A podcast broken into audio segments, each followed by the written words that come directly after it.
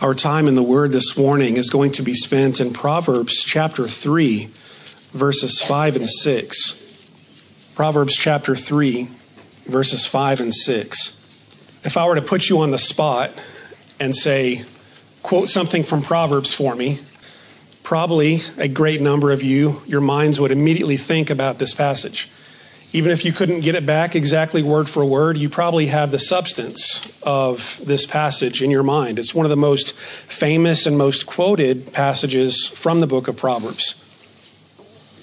And what we find in these two verses is a lesson that you might could say is the most important lesson that a father could ever give his son.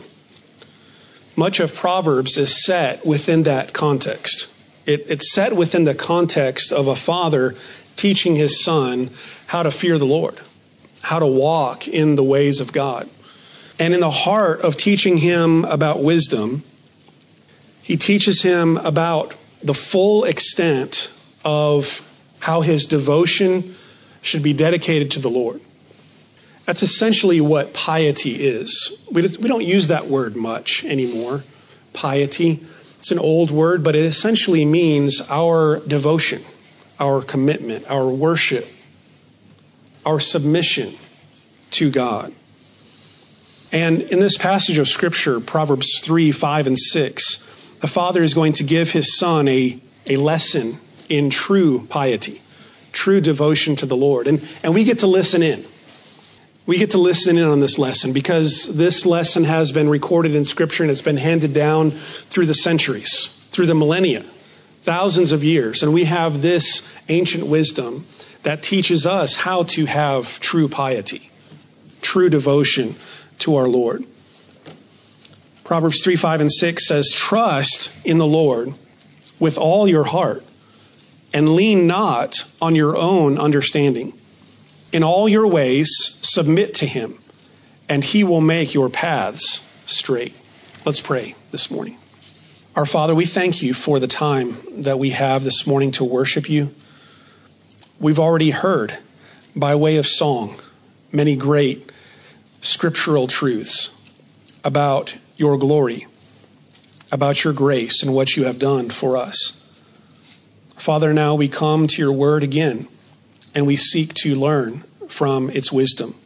Father, help us to understand what this passage is teaching us about how we are to be truly devoted to you with all of our heart, soul, and mind.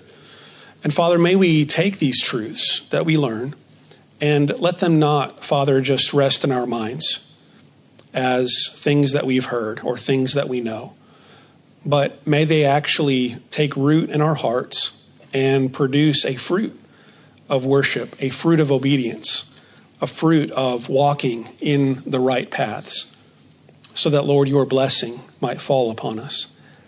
And we pray this in the name of Christ. Amen. David Hubbard, in his commentary on this passage, says that these words in Proverbs 3, 5, and 6 are to Christ's disciples what the wedding ceremony is to newlyweds he says they spell out what is and is not to be done within that relationship. They set the terms of what it means to live with God at the outset of our commitment to Him and through every step of our pilgrimage. They are the to have and to hold from this day forward of our marriage covenant with God, he says.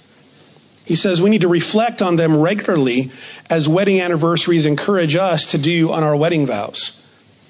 But to make sure this loyalty remains strong, we affirm it again and again. He says the marriage ceremony is like our conversion, the initial pledge of betrothal. But that trust must continue, must grow. And we cannot assume that the growth will be automatic.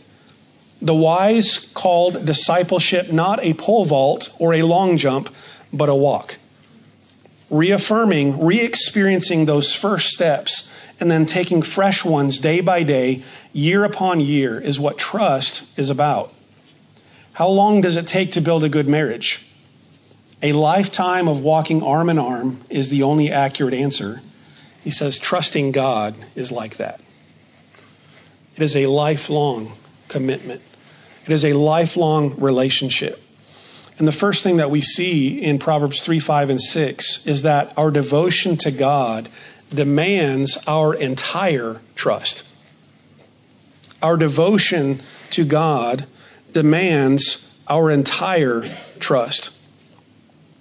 The command to trust God with all your heart means that the total personality is to be committed to God's care. Every aspect of our being. When it says in Proverbs 3 5, trust in the Lord with all your heart, there's probably an intentional link back to Deuteronomy chapter 6, the great command that all Israelites can recite. The Lord our God, the Lord is one. And thou shalt love the Lord your God with all your heart, with all your soul, and with all your mind. Here, the wisdom of Solomon says that we are to trust in the Lord with all your heart. What does it mean to trust? It means to depend upon, to rely on, to put your confidence in. It is one way of understanding it is to be completely dependent upon the one in whom you put your trust. You are investing, if you will, all of your resources, all of your life, all of your being, all of your goals, all of your plans, your ambitions, all of your talents. You're investing it all in the Lord your God. To use an analogy, you're putting all of your money in one stock. I would never advise that you do that in the stock market on Wall Street. Because when you put all of your eggs in one basket, as they say, uh, you can lose them, right? With things in this world, with companies or with people, you can, you can put your trust in those things and they will fail you. But what the wisdom of Solomon is calling us to do here is to put that kind of trust in one person. All of our eggs in his basket all of our money in that one stock. Everything that we have in that one box of the Lord. Full confidence in Him. Ray Ortlund, in his commentary on Proverbs, he tells the story of his father who was in a cold weather climate. He was visiting and he came across a river that was frozen. And having not been there, having not known how long the river had been frozen, he, he gingerly stepped out and then began to crawl across the river, just kind of gently feeling step by step to make sure that he was not going to crack and, and fall in. And then behind him, he hears a wagon being pulled by horses come along, and it just goes straight across the river on the ice. Here he is crawling along on his hands and his feet, and here is a team of horses pulling a wagon going across a solid ice river. They were from that area. They knew. They knew this is what happens when it gets this cold, and it has been cold for this long. They lived their lives there. He was from out of town. He didn't know. He couldn't put his full confidence in it. But those who knew, those who had experienced, they could put their complete confidence in that ice and go across. That's the kind of confidence that the, that the, the writer of Proverbs here is asking us to put in God. And that confidence, that trust, will grow throughout our lifetimes of faith. And those who have strong confidence, strong trust with their entire heart, soul, and mind, they serve as encouraging examples to us who are less less further along that path in our Christian walk. But Solomon here calls for us to place our trust in God with an entire trust, everything that we have. Secondly, he teaches us in this passage that it is to be an exclusive trust. Entire trust with all of our heart. Then he says it is to be an exclusive trust meaning in the Lord only, not on anything else. He says, Trust in the Lord with all your heart and then to emphasize the fact that in the Lord and the Lord alone is to be our trust, he says, and don't lean on your own understanding. Don't put your hope, don't put your confidence, don't lean on the staff, if you will, of your own understanding. Why? Because our understanding will fail us, won't it? Our, our way of thinking will fail us. So he says, trust in the Lord with all your heart. Now, does that mean that as we walk through life and as we seek to walk in God's ways, that we never engage our minds? That's not what he's saying. Much of Proverbs is about gaining understanding, isn't it?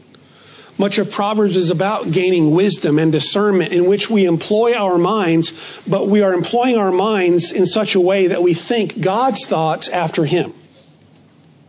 And our thoughts are to be completely dependent upon and built upon his thoughts.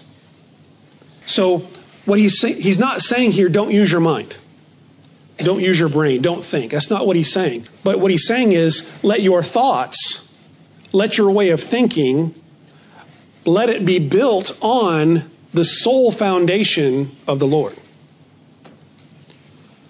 And this speaks in contrast to our world today, doesn't it? Because our world today,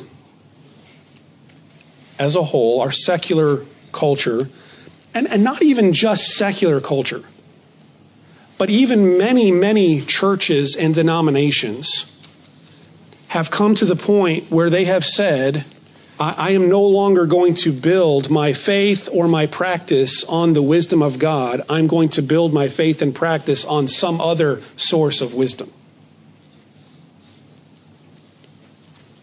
And so instead of saying, I believe in the wisdom of God that says that He formed the world, He created it by the very word of His power, instead of building our lives on that wisdom, we're going to build our lives on the wisdom of a theory of someone who lived in the mid 1800s. And we're going to say, it all came out of nothing. It all evolved from one stage to the next over millions upon millions of years even though we don't have any conclusive evidence that that is the case, and any evidence that we do have can be twisted and manipulated to suit our own needs at the moment. And so instead of trusting God's wisdom, we're going to trust our own wisdom, whether it be in science or in technology or in biology, geology, whatever it is. We're going to put our, our trust in that.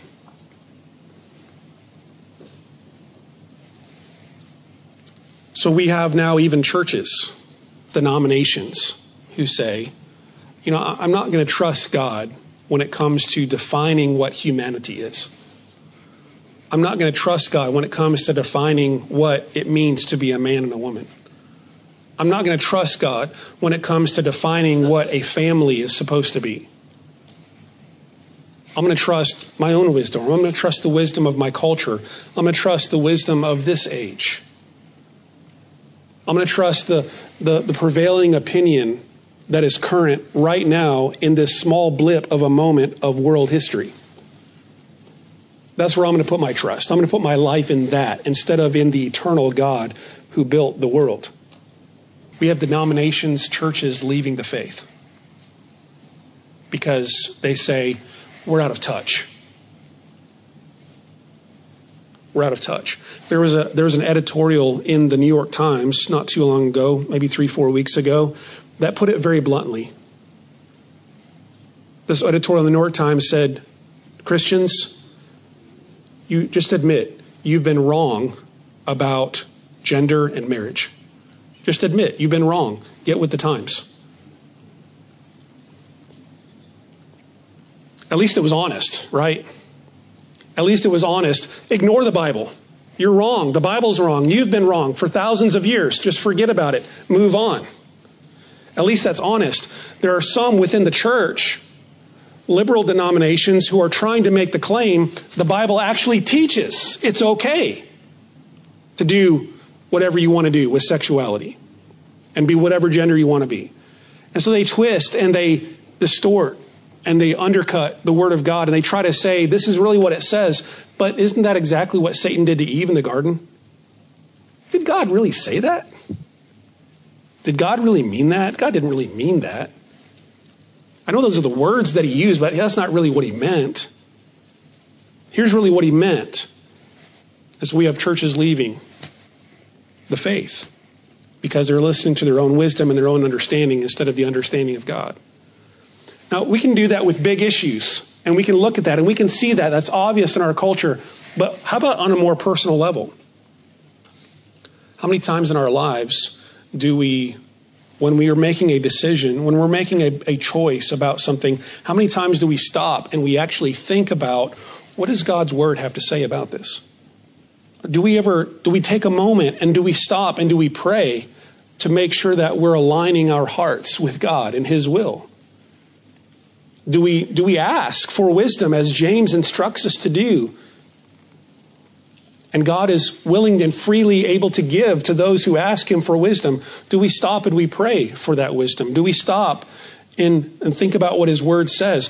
Are we spending time in His Word on a regular basis so that we have a biblically formed mind in which to make those decisions and those choices? Too many Christians consult the Bible like an encyclopedia. You know how you use an encyclopedia? You're like, hmm, I wonder what that word means, or I wonder what that thing is. And so you pick up the encyclopedia and you look up that word and you get a quick summary of what that thing is. People use the Bible that way.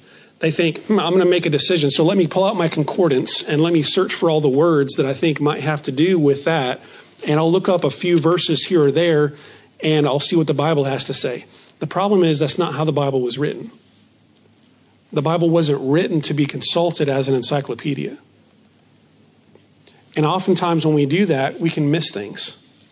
We can miss things or we can pull verses out of their natural context of what it's, it's saying in the paragraph and the pages around it. And we can end up distorting the truth unintentionally by approaching the Bible that way. So, what's a better way to approach the Bible? Immerse yourself in it. Immerse yourself in the Bible. Fill your mind with the Bible. Be constantly in the Bible, reading it, memorizing, meditating on it. Hide the word in your hearts so that you may walk the right path. But he's calling on us to have an exclusive trust. Entire, our whole heart, and exclusive, not, not relying on anything that this world has to offer, not on any of its developments or science or technology, not on any of our wisdom or understanding, but to completely rest and depend ultimately upon God.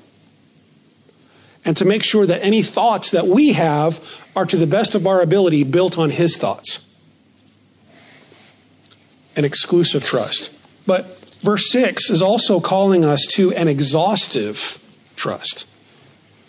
An exhaustive trust. What do I mean by that? First, he says, trust in the Lord with all your heart. That's your whole being. Then he says, and lean not on your own understanding. Don't, don't rest on anything else. Exclusively rest on the Lord. Then he says in verse 6, in all your ways, acknowledge him. That's what I mean by exhaustive. In other words, in every aspect of your life, in all of the paths that you may choose to walk, in all of the decisions that you make, in all of the activities of life, acknowledge God. That word acknowledge means more than just a, a recognition or an acknowledgement of someone's presence. The idea there is a personal knowledge, to know someone, to be in relationship with someone. And so, in all of your ways, which is a, a, Proverbs way of saying all your life, all your choices, all your vocation, all your hobbies, all of your entertainment choices, all of your relationships, all of the words that you say, all of the decisions that you make, all of your ways should be because and built on your relationship with God. Acknowledge Him in all of your ways. Know Him. Get to know Him better. And may that knowledge of Him influence you in all of your ways. So, and I, have said this many times, and you've heard this said many times a disciple of the Lord, one who is trusting in the Lord with all his heart, one who is fearing the Lord with all of his heart, is someone who's not just doing that on Sunday in worship, but someone who's doing that in all of their activities of life. So, where, where do you work? What, what's your job? Trust in the Lord in that job. Let your relationship with the Lord, let your knowledge of His Word, let that influence you in that job. In the daily, even little decisions of that job. In your home, in your relationship with your spouse or with your children or with your parents, with your siblings, in all of those relationships, let them be governed by your relationship with the Lord and all of your hobbies and all of your daily activities, whatever it is, in all of your ways, that's pretty exhaustive, isn't it? In all of your ways, let them be governed by your relationship with the Lord, that you know Him. And when we are devoted to the Lord with an entire trust, with an exclusive trust, with an exhaustive trust, then that devotion to the Lord leads to an effectual trust or an established trust. What do I mean by that? It's essentially what he ends with in verse number six that when we commit ourselves to the Lord in this way, with all of our heart, in all of our ways, not leaning on ourselves, when we commit ourselves to the Lord in this way, then God has something for us and that is, he says, He will make your paths straight. The King James says, and He will guide your paths. The idea there is of guide or straight. The, the word that is used there is the idea of making something smooth or level or straight. In other words, the, the, the idea is of God clearing obstacles making your way smoother. In other words, He is giving you, He's offering to you a blessed life.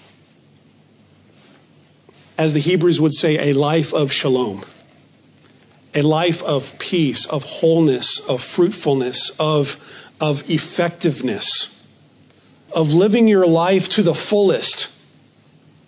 Not a small life, but a big life a full big life that is full of meaning, that is full of purpose, that is full of satisfaction.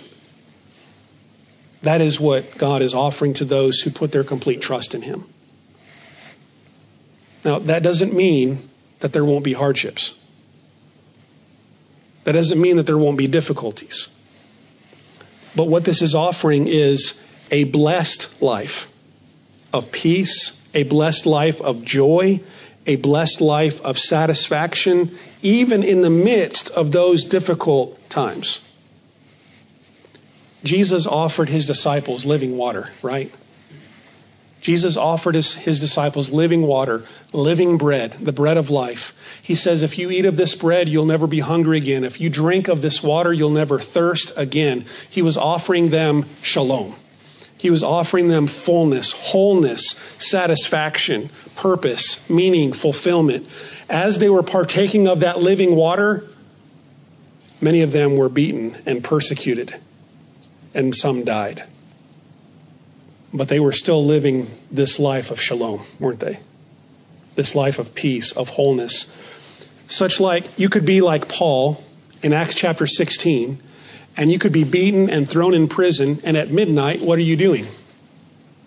You're singing hymns of songs of praise to God. Why? How can you do that? It's because your whole life, your whole confidence, your whole trust is in the Lord. And you know that He has you in His hands. And so Paul can say, For me to live is Christ. And so, as long as I'm living and breathing, I'm going to sing hymns and songs about Christ. But if I die, then that's gain. I get to go be with Christ, which is far better. That is a life that is wholly committed to God. A life that is wholly committed to God doesn't have to worry about what's going to happen in this world. You may have some tragic thing happen to you in your life, but you can move through that even with joy if your whole confidence is in the Lord. And so, let me just encourage us. Let us just stop and think for a moment. Is the Word of God, is the Word my source of wisdom? If the Word is my source of wisdom, and if I am trusting in the Lord with all my heart and seeking to acknowledge the Lord in all of my ways, then this book will need to be the center of my life. It's not that we're worshiping this book, but we're worshiping the person who wrote this book.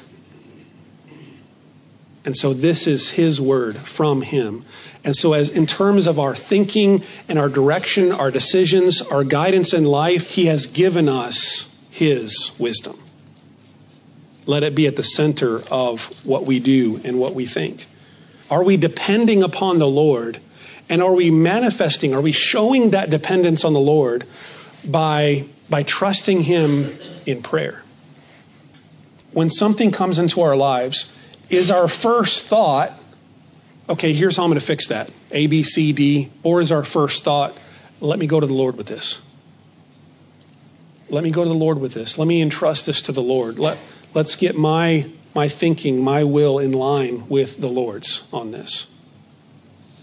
Now, will that mean maybe you still go ahead and do A, B, C, and D? Well, perhaps. But our ultimate trust needs to be what? In the Lord, right? Not in step A, B, C, and D. And so we're, we're placing our lives in His hands. And when we do that, we can live with a certain abandonment, a freeness not having to worry about what other people think, not having to worry about the fear of man, not having to worry about what the opinions of this world have to say about us, not worrying if the world says, Christians, you're crazy, you're wrong. We don't have to worry about any of that because our ultimate hope, our ultimate confidence is in the Lord. We know that He's got us. And we don't have to be like the person crawling around across the ice. We can be rolling across the ice full blast because we know that God is solid and He will not fail us. We can trust in Him. And when we trust in Him like that, we have full, satisfied, joyful lives, which is what Solomon is offering out here to his son and to us. And so I pray that we will take these words, plant them in our hearts, and may the Spirit help us to develop and nurture this kind of a reliance, this kind of a confidence in our God. And may He grant us these blessings that he holds out to his children. Let's bow in prayer together. Our Father God, we thank you so much for the wisdom that you have given to us through your word. We thank you for the true wisdom, the person that is Jesus Christ, the eternal divine word who took on flesh and came and lived among us the one who is the way, the truth, and the life. We thank you that through ultimate trust and confidence in Christ, in you, that we can have the hope of eternal life. And that we can have the, the security and the hope and the joy that we need to walk in this world. So, Father, thank you so much for what you have done for us. Thank you for giving us your wisdom. Thank you for being a God who is completely worthy and capable of holding us. Lord, may our whole confidence be in you, and may your blessing come upon us. We pray this in the name of Christ. Amen.